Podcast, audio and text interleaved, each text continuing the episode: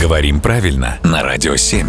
Володя, доброе утро. Доброе утро. Наступили наконец-то чудесные летние погоды. И после всех этих дождей и постоянных смен, то зима, то весна, то непонятно вообще что. Знаешь, выхожу я на улицу как-то утром, и в голове у меня появилось «распогаживается».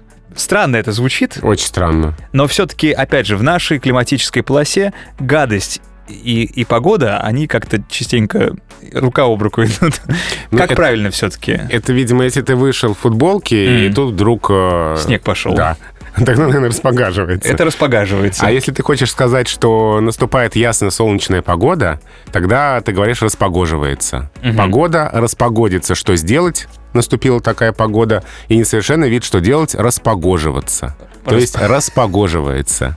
Но наступают погожие дни, все же логично. Но мы не так часто используем это слово, Э, согласись. Не так часто, да. Мгм. Не так часто, видимо, потому что э, у нас все стремительно так меняется. Еще вчера снег, а сегодня уже плюс 25. Мы хотели бы употребить слово, просто Да. не успеваем. Не успеваем, уже распогодилось.